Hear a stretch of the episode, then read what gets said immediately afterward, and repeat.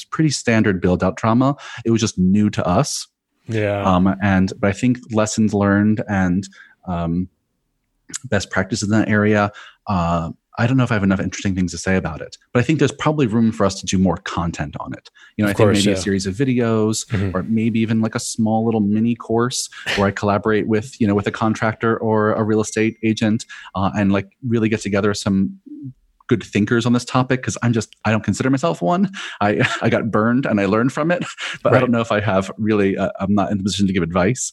But um, but I think you're right. I think it's a topic that a lot of small business, brick and mortar, specifically fitness folks, uh, get hung up on because it's complicated and challenging, um, and there's not a lot of great resources for. So I, I think you know what I hear in your question is like, oh, that's a good idea.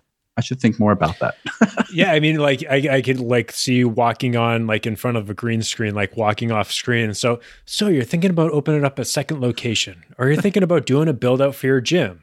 Yeah. Here's what you should know. Um, Yeah. You know, just like a nice after school special about not, you know, doing drugs, but opening up a second location.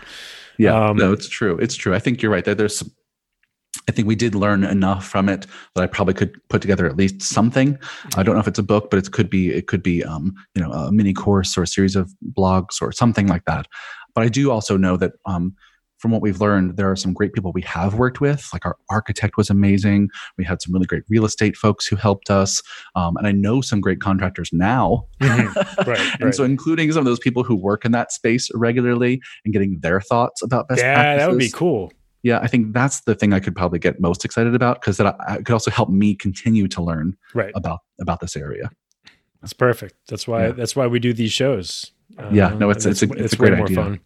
Um, all right. Well, I think that's where we should wrap things up. Uh, man, we've been chatting for a super long time, but that's kind of what happens like within this good conversation. I, I hope this was incredibly valuable to both audiences of of the show. But um, for folks listening to the Fitcast, you know, where can they stay up to date on what you have coming up? Do you guys have any events coming up at MFF for for the summer that people could attend as well? Yeah, we do. Um, uh, we we don't have any MFF events coming up, but you're certainly always welcome to swing by MFF and take a tour, and we'll show you around, and you know, throw a throw a tiara on your head, and make sure you have a good time.